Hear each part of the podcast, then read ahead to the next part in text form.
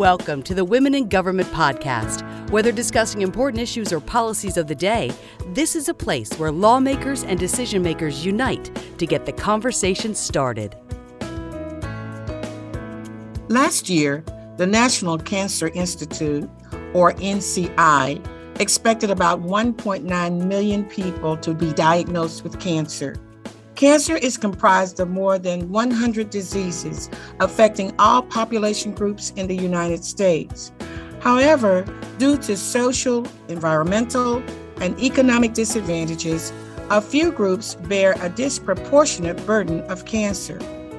Hi, I'm Mississippi State Representative Omeria Scott, and I am a breast cancer survivor. That's why I'm honored to be hosting the latest Women in Government podcast. Disparities in Cancer Treatment. Joining in on the conversation is Dr. Gary Puckrein, PhD and President of the National Minority Quality Forum. The organization's mission is to reduce patient risk by assuring optimal care for all. Thank you so much for the invitation and looking forward to the conversation. We also have Dr. Liza Kunz, MD, the medical affairs leader at Roche, a global pioneer in pharmaceuticals and diagnostics focused on advancing science to improve people's lives. Thank you so much for inviting me to join in this important conversation. Happy to be here. Before we get started, I want to take a moment to thank you for listening and remind you to like or share our podcast. You can also connect with us by visiting womeningovernment.org.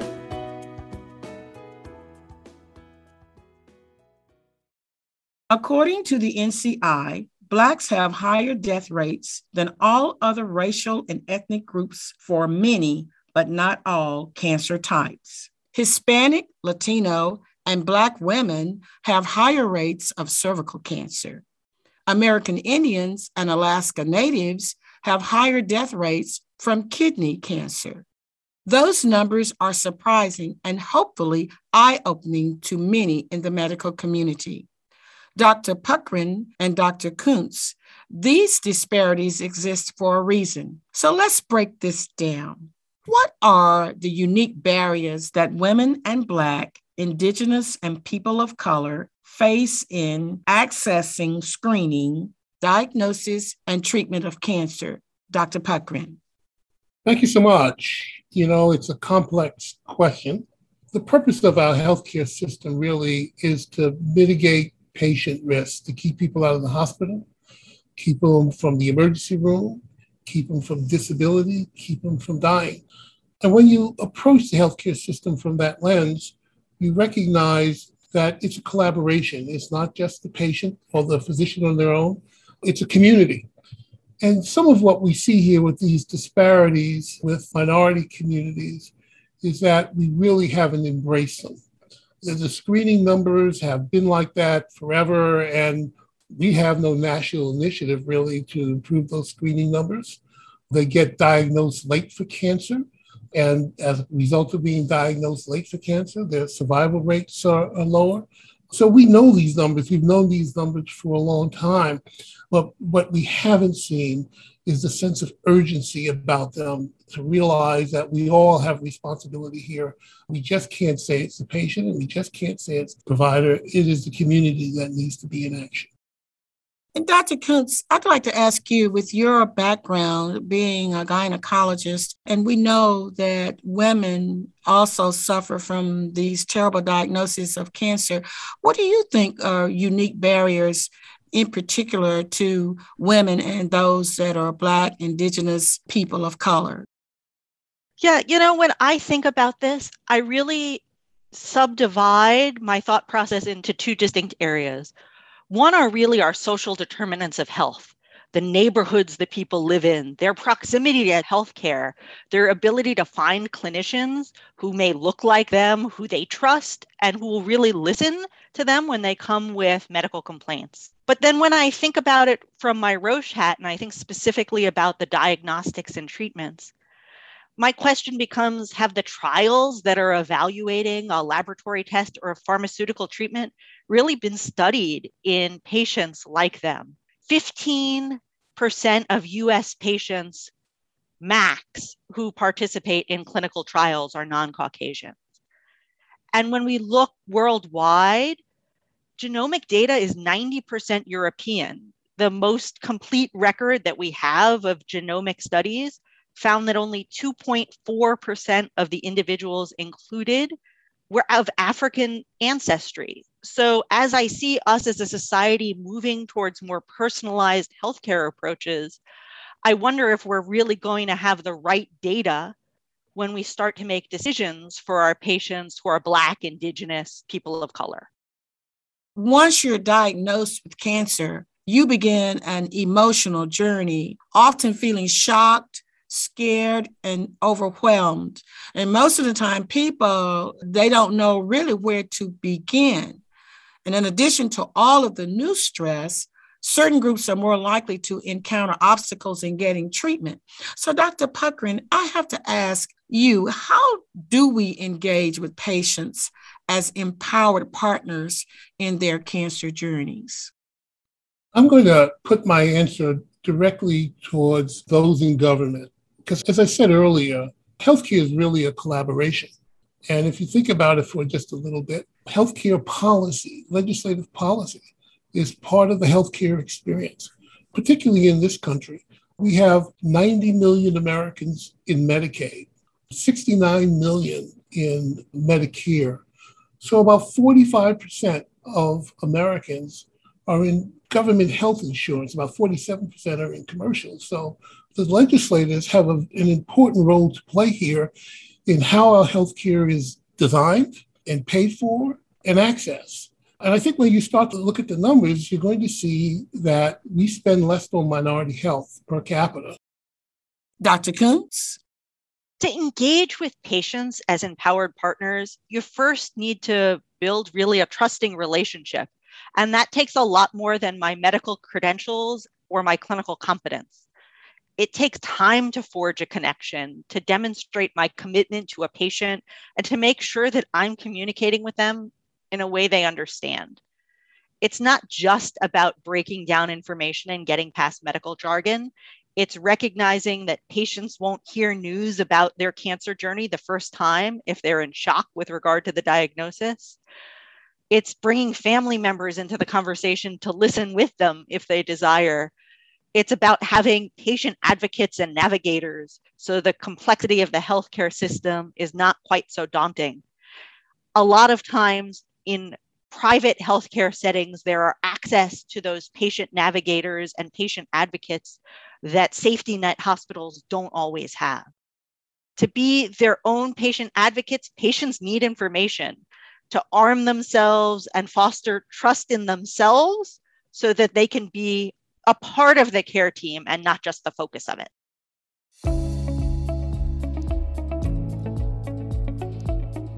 Clinical trials are used to discover new treatments for diseases. They help researchers learn more about what works and what does not work when it comes to the advancement of medicine. Most recently, clinical trials helped with the development of COVID 19 vaccines. But who are the volunteers and those being invited into new trials? That's something that needs to be discussed. Dr. Puckrein and Dr. Kunz, what do you think that government should probably try to do to help people so that they can become part of these trials? Because I think that the trial is significant to the treatment. Could you speak to that? The fact that we have underrepresentation in clinical trials It's not new knowledge. That's been there for a long time. We could, if we want to, put those clinical trials in minority communities and train minority clinicians to be PIs in clinical trials.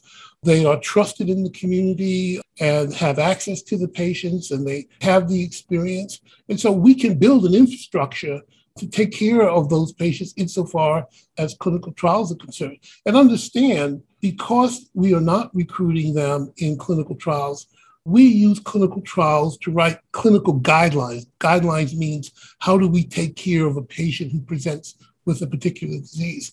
So if the trials are not diverse, the guidelines are not diverse. And then we started to use pay for performance. We want to tell physicians how to take care of people.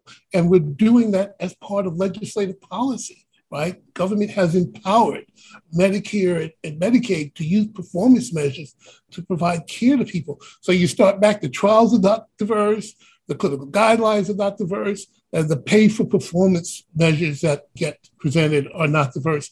And then we're surprised at the outcomes that we're getting from minorities with cancer. We have not taken care of those communities. And I go back to say that legislators can play an incredibly important role here because through the Medicare and Medicaid program, they control the dollars. They control how those dollars get spent and what they get spent on. And so I just encourage them to understand as they are spending those dollars and thinking about it, what is the purpose of the healthcare system?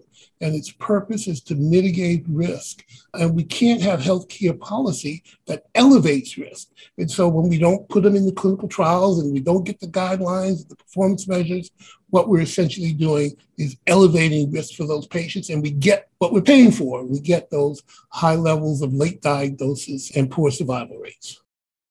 Dr. Kunz? I think we have to be much more diverse in where we look for partners in our trials.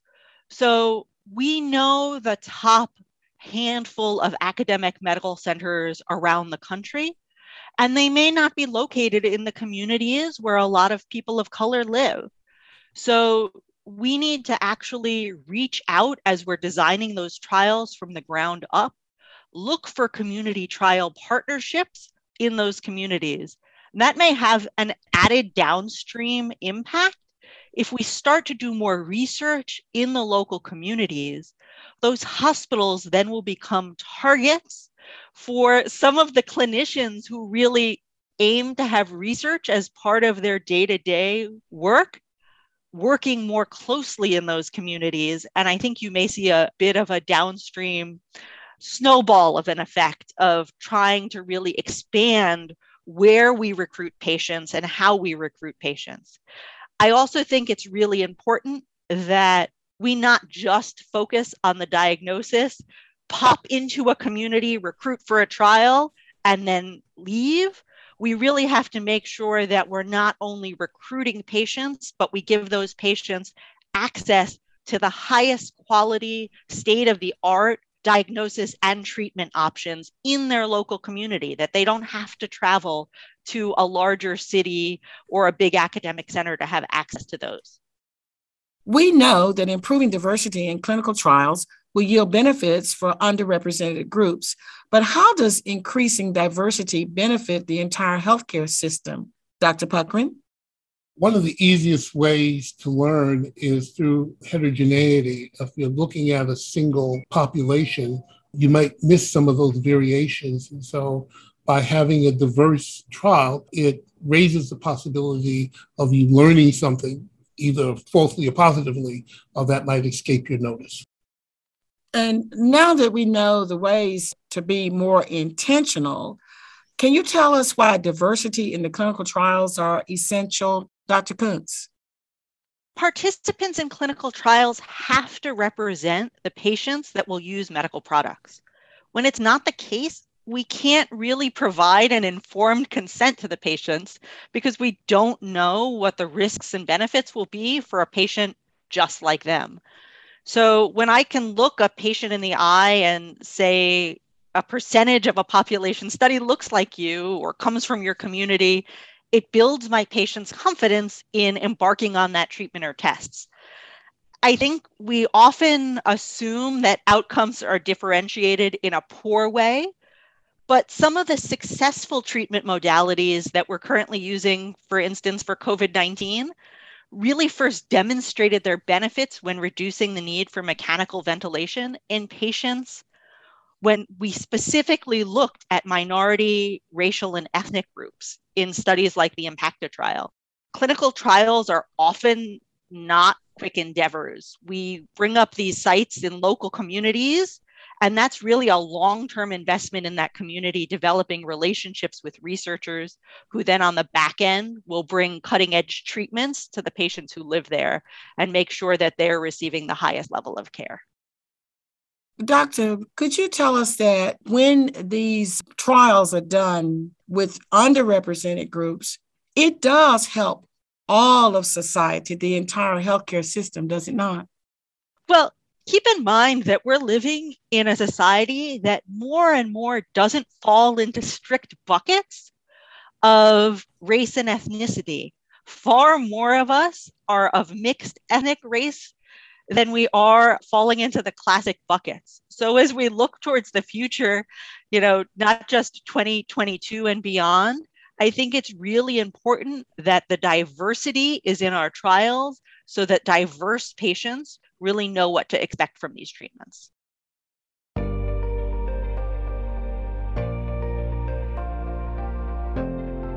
Because of the lack of diversity in clinical trials, research results may not be appropriate for all populations. So that's something we should all care about, especially those of us that are in the medical field and those of us that are leaders in the local communities.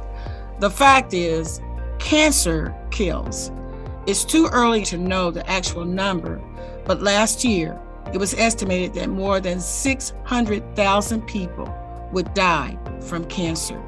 We've already heard some sobering statistics, but now I want to dig a little deeper.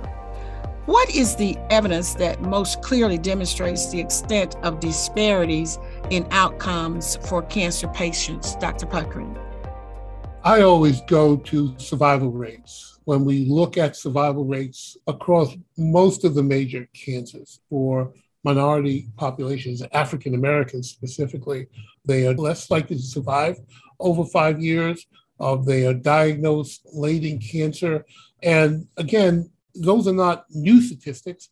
Those statistics have been around for a long time. And if we decided to, we could actually do something about those numbers. And Dr. Kunz, what is your opinion on that issue? So, if I want to think about looking at the data in terms of demonstrating disparities of outcomes for cancer patients, it's not very hard. And you can look all across the cancer spectrum and see that time and time again. Lung cancer, people don't think about it, but it's the biggest cancer killer of women. And Black Americans with lung cancer are 18% less likely to be diagnosed early, 23% less likely to receive surgical treatment, 9% more likely not to receive any treatment at all, and 21% less likely to survive five years compared to white Americans. As an OBGYN, I'm very passionate about cervical cancer, which really should be largely preventable secondary to the HPV vaccine. The vast majority, well over 90% of cervical cancer is HPV mediated. And it's the second most common type of cancer in women aged 15 to 44. Black and Hispanic women have higher rates of HPV associated cancer than women of other races and non Hispanic women. And despite having similar rates of breast cancer, Black women are more likely than white women to die of the disease. So you can almost pick any cancer of your choice and find statistics like this. The outcomes that we are seeing clearly demonstrate the disparity. I think it's also important to highlight the fact that people with low incomes or those without health insurance or transportation to health clinics miss out on cancer screenings. According to the NCI, these people are unlikely treated according to guidelines than those who don't encounter such obstacles. And that's what you've said to us.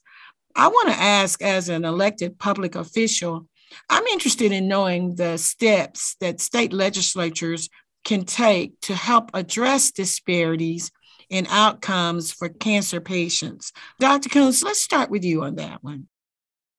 You know, I certainly would say always keep your eye open for efforts towards early detection of cancers in these populations, like Dr. Puckrein was saying, before they're clinically symptomatic.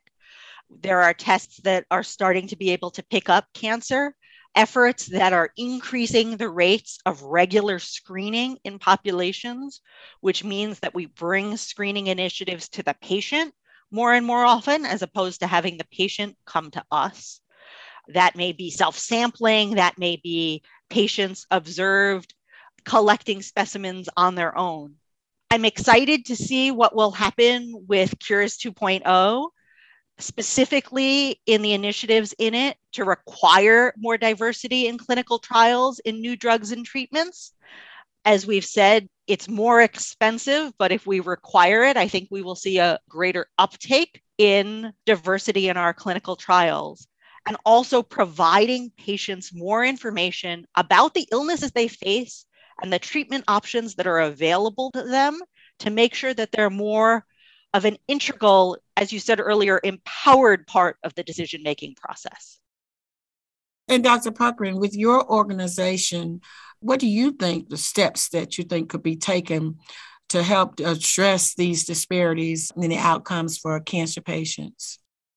So, for public officials, I think I would say, first off, because of the large enrollment in Medicare and Medicaid, they're the trustees of those programs. And so they have the capacity to help design those programs through the legislation and the policies that they enact.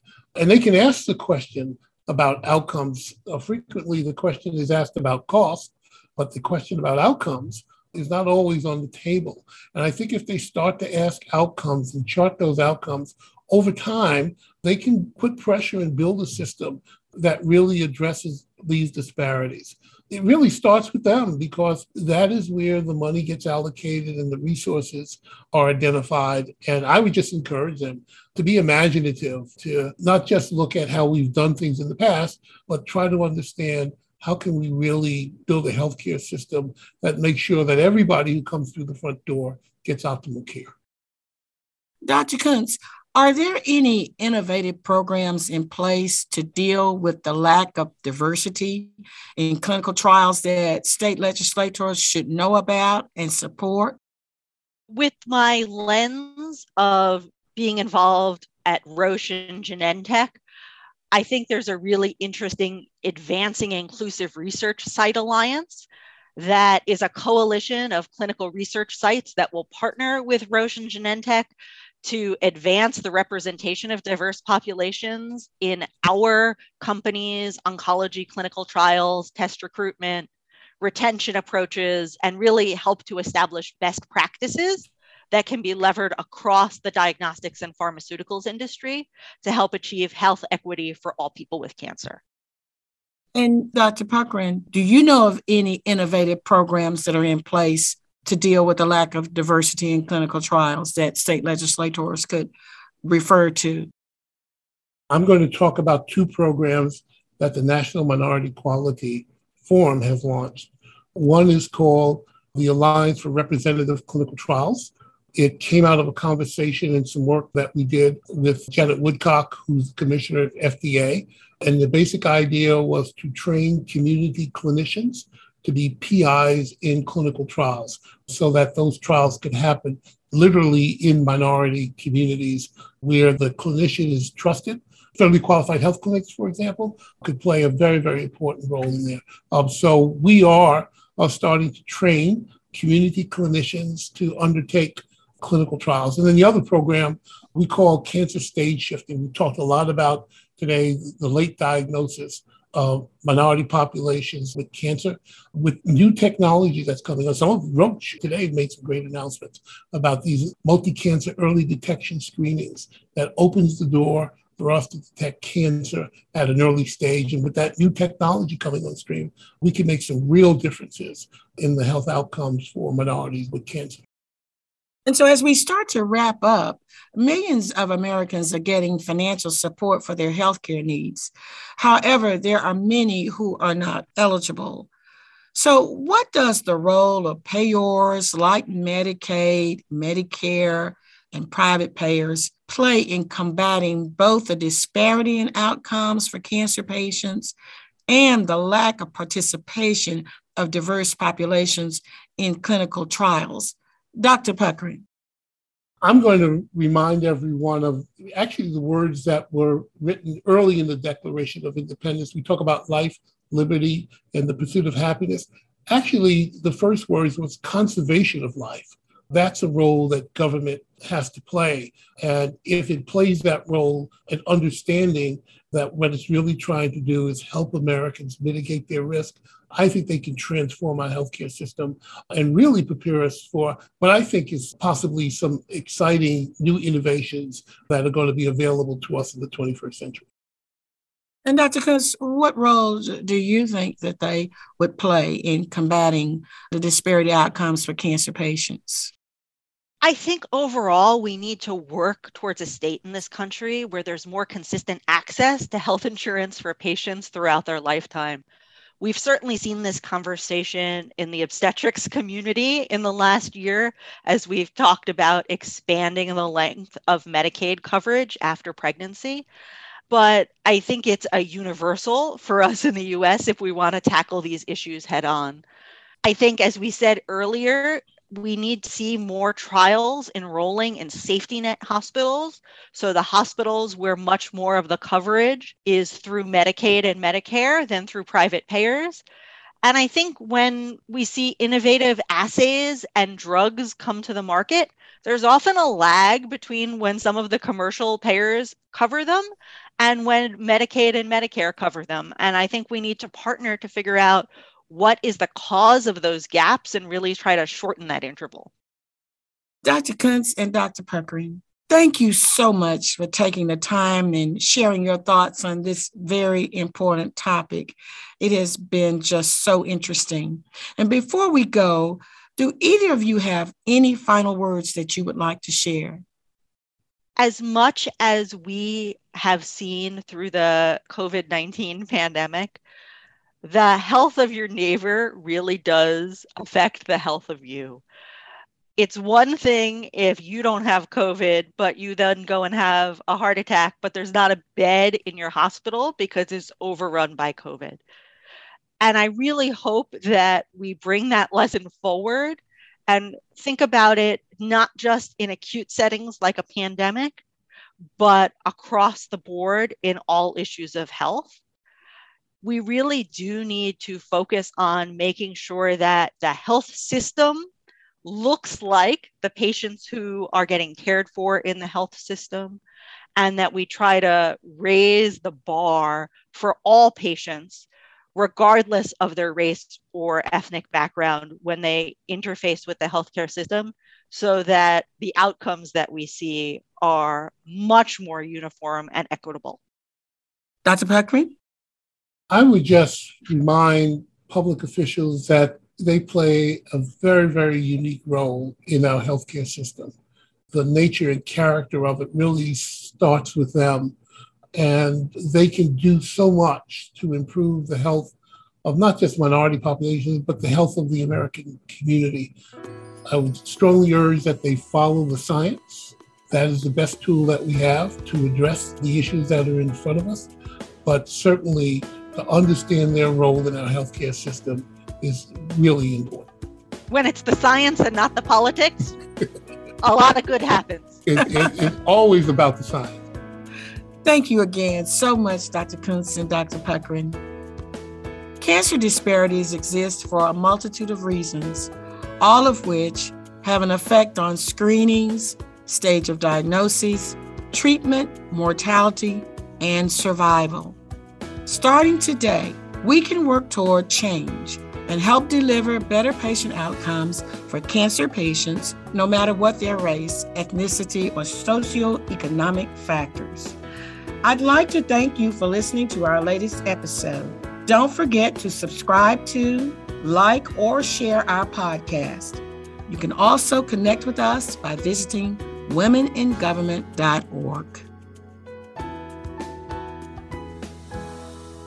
You've been listening to the Women in Government podcast, a resource made available for those interested in discussing important issues and policies of the day. For more information, please visit our website at womeningovernment.org.